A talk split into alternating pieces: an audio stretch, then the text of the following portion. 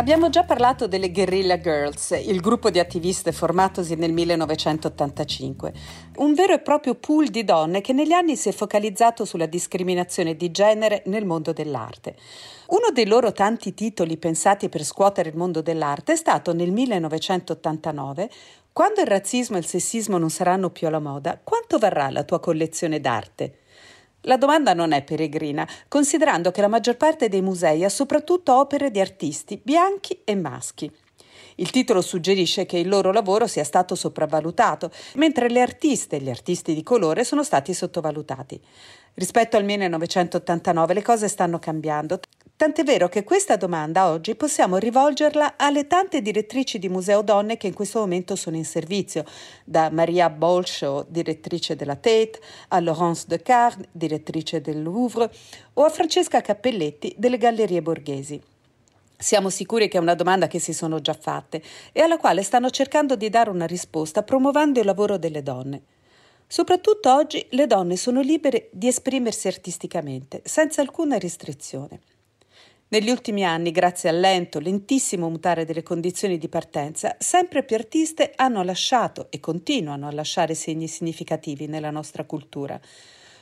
Sono galleriste, curatrici, restauratrici, legali esperte d'arte, giornaliste, direttrici di musei, TikToker. Sono tante e nel corso di questi podcast ci piacerebbe farvele conoscere. Questa è Mappa d'Artista, podcast di Aptitude for the Arts e io sono Francesca Filiasi. Iniziamo il nostro viaggio. Oggi è con noi Nadia Berri. Benvenuta Nadia. Grazie, buongiorno. Beh, il viaggio di Nadia è già iniziato qualche tempo fa perché nasce a Zurigo in Svizzera, ma è a Londra che approda ben presto quando ottiene un master in Fine Arts alla St. Martins e dove vive tutt'oggi e dove lavora. Nadia non è soltanto un'artista, ma è anche un'educatrice artistica, è una docente. Per la sua arte utilizza i materiali che trova, usa coreografie in movimento, il disegno, film, linguaggio e il suono per creare giochi scultorei. Quello che le interessa veramente sono i media, riunire persone attraverso la collaborazione, l'improvvisazione e soprattutto il gioco. Allora, siamo pronti a giocare a questo gioco della mappa d'artista? Sì, certo, andiamo. ecco, quindi partiamo subito dal primo luogo, e cioè il luogo dove per la prima volta hai capito cos'è l'arte? Ne hai sentito la forza dentro di te? Uh, allora, io ho fatto uh, una scuola economica a Zurigo quando avevo 16 anni eh, perché l'arte non era un, una professione eh, propria e allora e non sapevo veramente che cosa fare. Però in questa scuola avevamo una, eh, un anno di arte, eh, storia dell'arte e come esame abbiamo dovuto fare ehm, o interpretare o, o, raccontare la storia di uh, un dipinto da Tiziano eh, che si chiama Bacco e Arianne. E, non era una interpretazione interpretazione universale era la mia interpretazione, potevo, potevo raccontare la mia storia di questo dipinto. E in questo momento um, c'era una libertà in questo eh, raccontare questa storia perché uh, ho realizzato che la cosa che fanno gli artisti è, è, veramente raccontare delle storie. E questo può essere astratto, figurativo e sarebbe, sarà sempre un'altra storia per tutti e questa era una certa libertà, diciamo, che, eh, che mi, è piaciuto. E io ho sempre fatto l'arte dall'anno de, da, da, da quando ero piccola, eh, però questa realizzazione di raccontare una storia con la forma eh, la, um, come, se, come, si dice, la composizione, i colori e tutte queste cose mi interessava molto ecco, e, e, in questo momento sì ho realizzato che questa è una cosa che voglio fare. Beh, secondo me è anche interessante il fatto che questa cosa sia successa a scuola, nel senso che è importante il fatto che ci siano delle scuole che ti aiutano a focalizzarti su delle sensazioni, dei pensieri, quindi in un certo senso è stato un grande momento. andando avanti in questo percorso, esiste quindi un luogo per te che è reale o immaginario che per te in qualche modo è un concentrato artistico, cioè un luogo dove tutto accade. Sì, è, esiste un luogo reale e immaginato o, o meglio ricordato veramente. E la mia pratica veramente è una, un, un, una continuazione del gioco da, da ragazzi. Eh, una grande influenza per me è John Cage, e lui ha, ha, ha, sempre parlato del gioco, della causa o delle cose così. E allora per me eh, il gioco di ragazzi è veramente la cosa che faccio nella mia pratica. Allora il luogo può essere l'albero su cui mi um, arrampicavo, scusa per la parola, parola, o la mia camera da letto dove evocavo tutti i tipi di mondi con qualsiasi mezzo o i giardini dei miei amici d'infanzia dove potevamo essere tutti ciò che volevamo essere, semplicemente attraverso l'immaginazione innocente libera del, del, del bambino.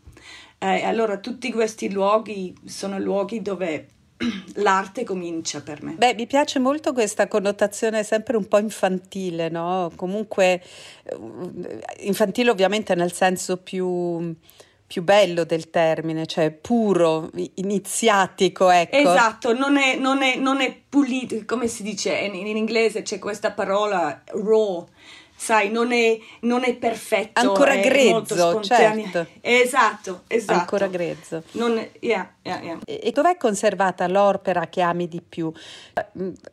E, e, ed avere un, una piccola, come dire, guida...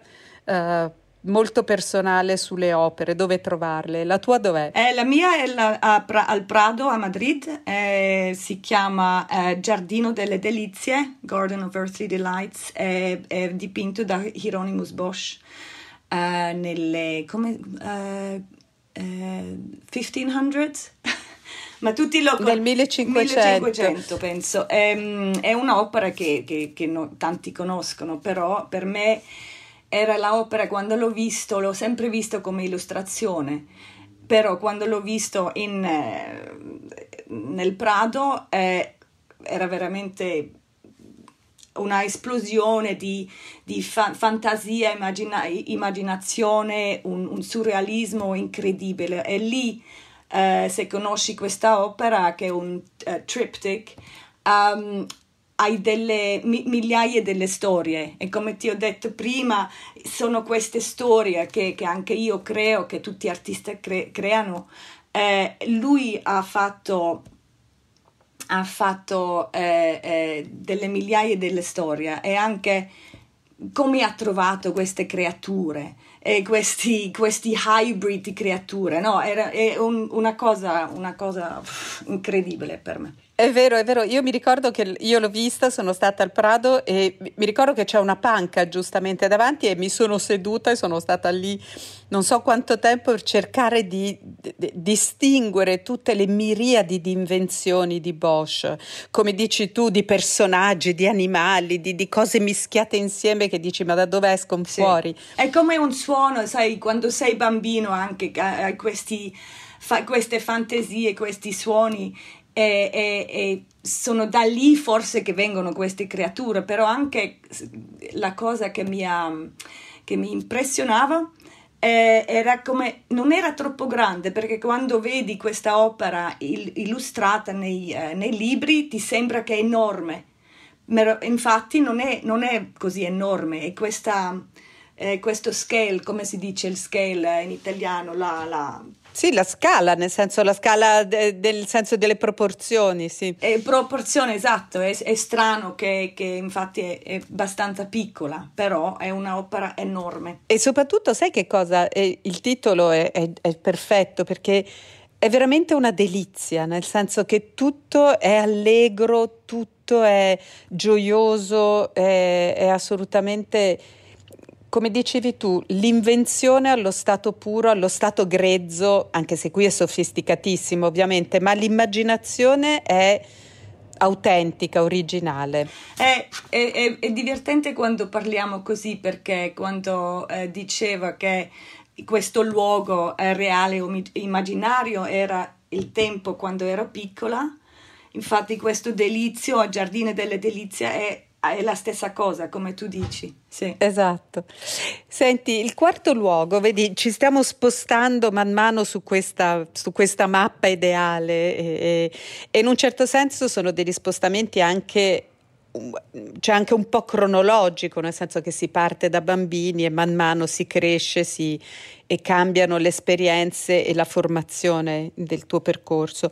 Ecco, il quarto luogo che ti chiedo è che se c'è un luogo che secondo te ti ha molto influenzata come artista, un, un mm, cioè un concentrato di influenze. Ma allora, come sempre, sono, non è solo un luogo, sono i luoghi. e, e, e, allora, tre cose. Uno era il Black Mountain College, eh, non so se conosci, però era una scuola che esisteva dal 1933 al 1957, penso, eh, nella Carolina del Nord. Era un, un collegio di arti liberali. Eh, tante persone come John Cage, Merce Cunningham, uh, Robert Rauschenberg, uh, Cy Twombly, Joseph Albers, tutte queste gente uh, insegnavano lì. E era una scuola eh, dove, dove la, i studenti e i professori erano sul stesso livello. Eh, allora tutti imparavano di, di tutti, diciamo, e la, tutta la scuola era organizzata, strutturata, ehm, hanno fatto da mangiare, coltivato la, il paesaggio e tutto, tutti insieme, era un tipo di comune. E allora il, il, ehm, come insegnavano lì era molto libero, e, e le arti erano molto importanti. Um, e questa libertà. Un altro giardino delle esatto, delizie, esatto, esatto. e, e, era libero e, e uh, imparavi della esperienza, non era una cosa teoretica, però era l'esperienza, cucinare, eh, coltivare il paesaggio, fare da mangiare, eh, discutere, ehm, e, sperimentare con i materiali, i colori, tutte queste cose e facevi anche facevi tutte le cose, la fotografia, la, la, la, la danza, si dice la danza? Sì, sì. certo. Ehm, la po- poesia, tutte queste cose e non, erano, non avevano esami per esempio, quando tu eri uh, pronto potevi fare l'esame, però non, non è, è, una scuola molto molto progressiva, libera. Ehm, allora questo, questo, ideale per me è, è una cosa che, che, c'è sempre nella testa quando sto pensando al mio lavoro, facendo il lavoro. Eh, in un certo senso è quello che vorresti fare con i tuoi studenti, no? Oh, sì, assolutamente. Il mio sogno è di trovare una casa e, e, e fare, rip, sì, rifare questa scuola con questa mm, ideologia libera.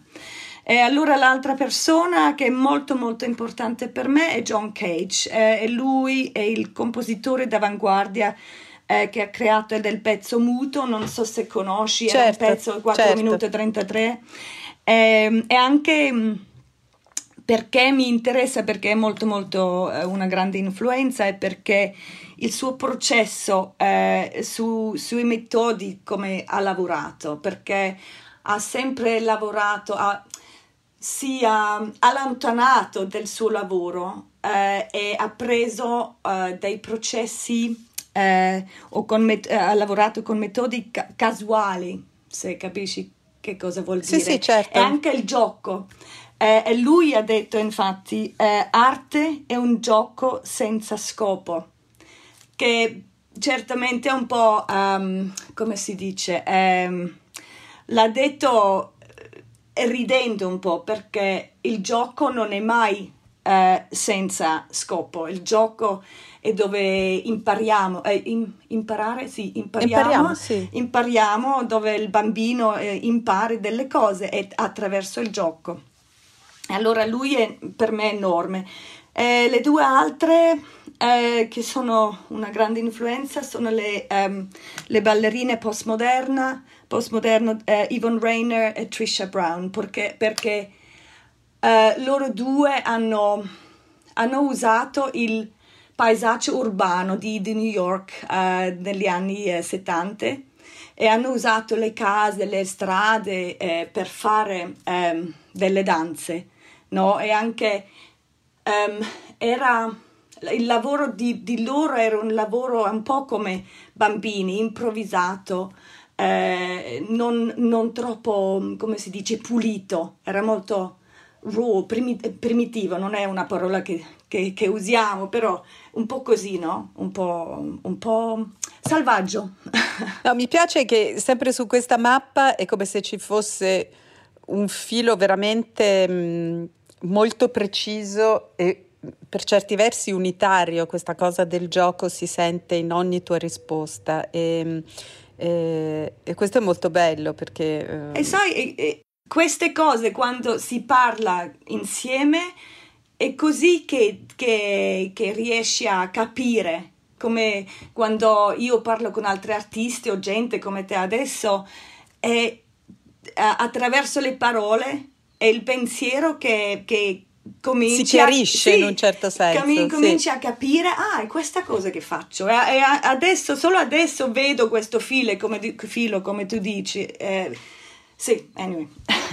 ecco, quindi è interessante capire, visto che il nostro quinto luogo è un luogo che eh, ci piace immaginare un po' proiettato verso il futuro, nel senso è, è l'ultima tappa, ma in realtà è come se fosse la prima tappa della proiezione di Nadia verso il futuro. E, e, e, appunto ti chiedo dove ti vedi, dove vedi il futuro della tua arte eh, in questo quinto luogo? Ma dove lo, dove lo trovo eh, e lo, ve, lo vedo eh, sempre nel mondo.